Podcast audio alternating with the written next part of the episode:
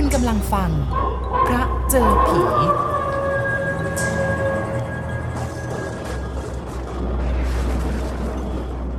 ลางสังหรณ์เป็นเสมือนการเตือนล่วงหน้าหรือที่เรียกกันว่า premonition ซึ่งเป็นปรากฏการณ์เหนือธรรมชาติที่เกิดขึ้นจากความรู้สึกพิเศษของมนุษย์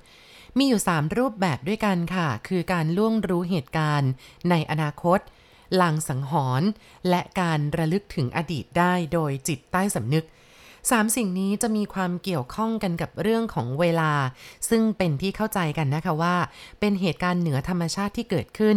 ภายใต้ห่วงลึกๆของจิตสำนึกในมนุษย์ มนุษย์ทุกคนนี่อาจจะเห็นลางร้ายหรือว่าลางดีล่วงหน้า หรือกำลังจะเกิดขึ้นก็ได้ค่ะซึ่งสิ่งเหล่านี้เรียกกันว่า ลางสังหรณ์และการเกิดลางสังหรณ์มักจะเป็นเรื่องราวที่ไม่สู้จะดีนักอะนะคะ คือ มีผลเสียซะเป็นส่วนใหญ่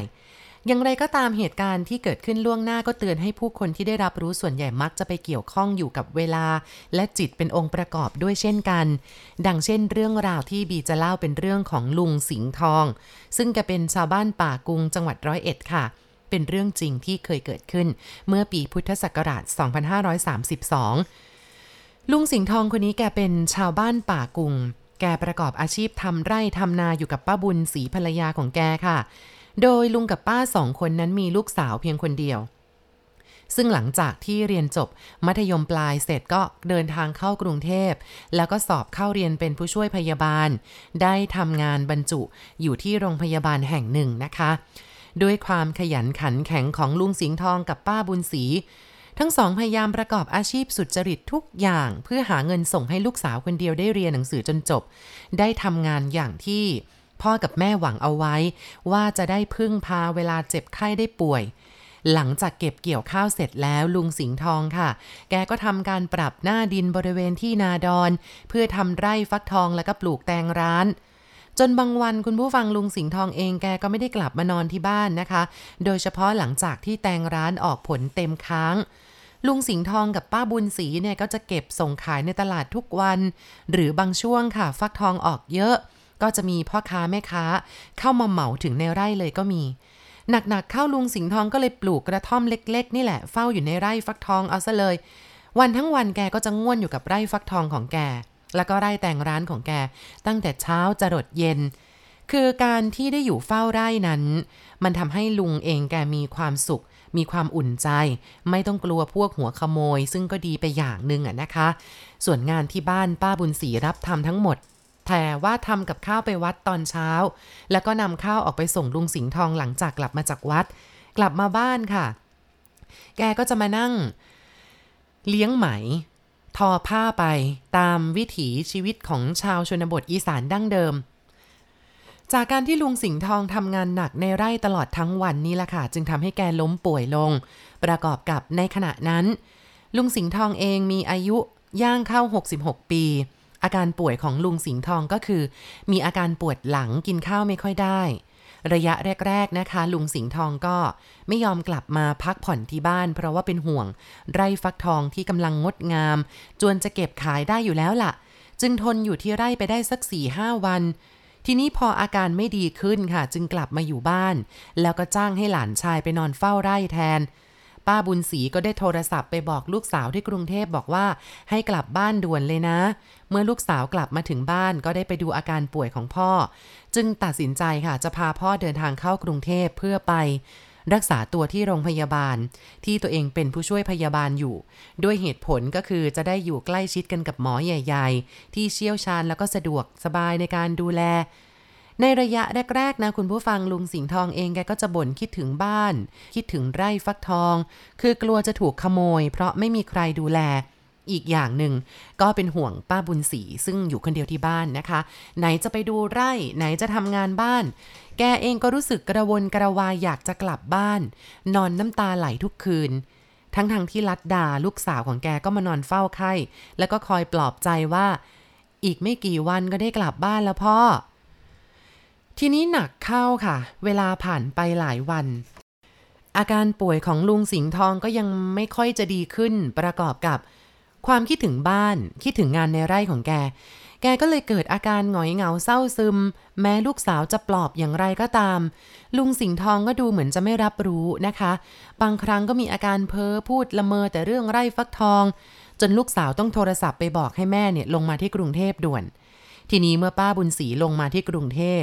ลุงสิงห์ทองก็เริ่มมีอาการร่าเริงแล้วก็พูดคุยดีขึ้น ส่วนอาการปวดหลังของแกค่ะ หมอได้บอกให้ลูกสาวและภรรยาของลุงสิงห์ทองได้ทราบแล้วว่า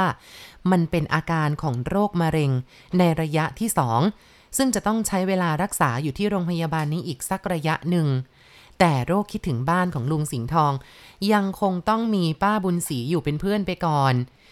เมื่อเวลาผ่านไป4-5วันนะคะ ป้าบุญศรีจำเป็นจะต้องกลับไปดูบ้านเรือนที่จังหวัดร้อยเอ็ด เพราะว่าปล่อยทิ้งร้างเอาไว้หลายวันแล้ว ส่วนไร่แตงไร่ฟักทอง ป้าบุญศรีก็ตัดสินใจเอาละขายยกไร่ให้กับพ่อค้าในตลาดไปแล้ว เพราะไม่มีใครดูแล หลังจากนั้นนะคะ ป้าบุญศรีจึงได้เดินทางกลับบ้านที่ร้อยเอ็ดในตอนเย็น การเดินทางกลับบ้านในครั้งนี้ทำให้แกรู้สึกเป็นห่วงลุงสิงห์ทองมาก แต่ก็ยังอุ่นใจนะ่ะ ที่มีลูกสาวคอยปรนิบัติใกล้ชิดตลอดเวลา และเมื่อกลับไปถึงบ้านป่ากุงนะคะ ญาติพี่น้องก็มันรุมล้อมถามข่าวคราวการป่วยของลุงสิงห์ทองด้วยความเป็นห่วง แม้ว่าป้าบุญศรีจะมีความกังวลใจอยู่มากกับอาการป่วยของสามี แต่ก็ซ่อนความรู้สึกเอาไว้เพียงตอบกับญาติญาติไปว่า เออ อาการก็ดีขึ้นละละ อีกจักน้อยกับหมอกับคือเสียให้กลับบ้านได้ละละคุณผู้ฟังคะนับตั้งแต่ลุงสิงห์ทองป่วยที่บ้านป้าบุญศรีค่อนข้างจะเงียบเหงา หลานสาวข้างบ้านเลยต้องมานอนเป็นเพื่อนทุกคืน และในคืนที่สามที่แก้วมานอนกับป้าบุญศรีค่ะ หลังจากที่ป้าเดินทางกลับมาบ้าน ในขณะที่เด็กสาววัยสิบขวบ 11 ขวบ หลานสาวของแกกำลังจะเข้านอน ก็ได้ยินเสียงเรียก เรียกบอกว่า บุญศรีบุญศรีสองครั้ง แก้วก็ชะโงกหน้าไปดูที่หน้าต่าง ปรากฏว่าเห็นเป็นผู้ชายสูงวัยผมหงอกสั้น คล้ายกับลุงสิงห์ทอง ยืนอยู่ริมรั้วบ้านด้านนอกค่ะ เด็กหญิงแก้วนี่ก็เพ่งดูอยู่ครู่หนึ่งด้วยความแปลกใจและสงสัย ก็ยังคงเห็นยืนคอยอยู่ แก้วจึงเรียกป้าบุญศรีเสียงดังลั่นบอกว่าป้า ลุงสิงห์ทองมาแล้ว ป้าบุญศรีวิ่งหน้าตื่นจากห้องครัวมาหาแก้ว ไหน เมื่อกี้ว่ายังไงนะ เมื่อกี้แก้วเห็นคนมายืนเกาะริมรั้ว เรียกชื่อป้าสีตั้งสองครั้งแน่ผมหงอกขาวเหมือนลุงสิงห์ทองเลย จริง ๆ นะป้า อะไรกันวะ ลุงป่วยอยู่กรุงเทพนุ่นจะมาได้ยังไงกัน แก้วนี่เหลวไหล ตาฝาดไปหรือเปล่า ไหนมีใครที่ไหนกัน ป้าบุญศรีชะโงกหน้าไปที่หน้าต่างค่ะ ก็ไม่เห็นว่าจะมีใครอยู่ที่นั่น อย่างที่แก้วยืนยัน มีที่ไหนกัน ใครเขาอาจจะเดินผ่านแล้วก็ทักป้าก็ได้ แก้วนี่ ไปนอนได้แล้วไป ป้าบุญศรีก็เอ็ดหลานนะคะ ทีนี้พอรุ่งเช้าป้าบุญศรีได้ออกไปไร่แต่เช้ามืดเพื่อเก็บใบหม่อนมาเลี้ยงตัวไหม เมื่อไปถึงประตูรั้วยังปิดอยู่ ในขณะที่ป้าบุญศรีกำลังดึงไม้กั้นประตูรั้วออก ก็เหลือบไปเห็นชายคนหนึ่งนั่งหันหลังให้ป้าบุญศรีอยู่ที่ไร่ฟักทอง เสียงร้องไห้เขาดังสะอึกสะอื้นป้าบุญศรีเหลือบมองไปตามเสียงนั้น ป้าบุญศรีเองเมื่อเพ่งดูพินิษดูพิจารณาดู ก็ร้องขึ้นสุดเสียงว่าตา ในขณะที่ชายคนนั้นค่ะ ค่อยๆหันมามองป้าบุญศรีด้วยใบหน้าอันซีดเผือก นั่นคือลุงสิงห์ทองนั่นเอง ป้าบุญศรีถึงกับวิ่ง ทิ้งตะกร้า ร้องไห้ละล่ำละลัก ด้วยความตกอกตกใจ จนชาวบ้านแตกตื่นวิ่งเข้ามาถามถ่ายกันยกใหญ่ ถามว่าเป็นอะไรเป็นอะไรป้าบุญศรีเป็นอะไร ตา ตาสิงทอง ตาสิงทองอยู่ในสวนป้าบุญศรีปิดหน้าปิดตาร้องไห้เลยค่ะ ชาวบ้านก็ถามด้วยความซื่อบอกว่าอ้าวลุงสิงแกมาตั้งแต่เมื่อไหร่ แกกลับมาแล้วเหรอ ไปดูไปดูสิตาสิงทองนั่งก้มหน้าร้องไห้อยู่ในไร่ฟักทอง พอฉันเปิดประตูรั้วเข้าไปแกหันมามองดูฉัน หน้าแกขาวซีดทีเดียว ป้าบุญศรีเล่าตะกุกตะกัก พลางร้องห่มร้องไห้นะคะ ชาวบ้านสองสามคนค่ะ ก็วิ่งเข้าไปดูที่ไร่ลุงสิงห์ทอง แต่เมื่อไปถึงก็พบเพียงแค่ความว่างเปล่าและเงียบสงัด ไม่มีวี่แววลุงสิงห์ทองเลย ประตูรั้วในไร่ รวมถึงต้นสวนอ่าต้นหม่อน แล้วก็อ่าพวกอะไรเงี้ยยังคงถูกปิดอยู่เหมือนเดิม ลุงทอง ลุงสิงห์ทองเอ้ยหนึ่งในนั้นตะโกนออกไปค่ะ โอ้ย ไม่ต้องตะโกนหรอกไม่มีใครเข้าอยู่หรอกข่าวว่ามีอะไรไม่ชอบมาพากลแล้วละ่ะ ชายสูงวัยอีกคนหนึ่งพูดขึ้น เอ๊ะ หรือว่า เอ้ย ไม่ต้องพูดแล้วละ่ะ ไปไปกลับบ้าน ชายสูงวัยชวนทั้งหมดกลับ และเมื่อสามคนกลับไปถึงบ้านก็เห็นป้าบุญศรีและญาติลุงสิงห์ทองนี่แหละ พากันนั่งร้องห่มร้องไห้ ถามดูจึงได้ความนะคะว่า มีโทรศัพท์มาจากกรุงเทพ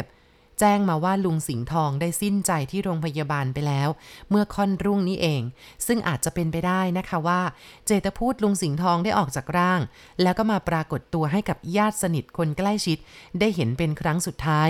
ก่อนจะจากไป โดยอาศัยการเวลาที่ผ่านมาสู่จิตใต้สำนึก ปรากฏเป็นภาพให้เห็นทั้งในอดีตและอนาคต นี่คือเหตุการณ์เหนือธรรมชาติทั้งในอดีตและอนาคตที่จะกลับมาปรากฏขึ้นในสายตาหรือจิตของคนเราในปัจจุบัน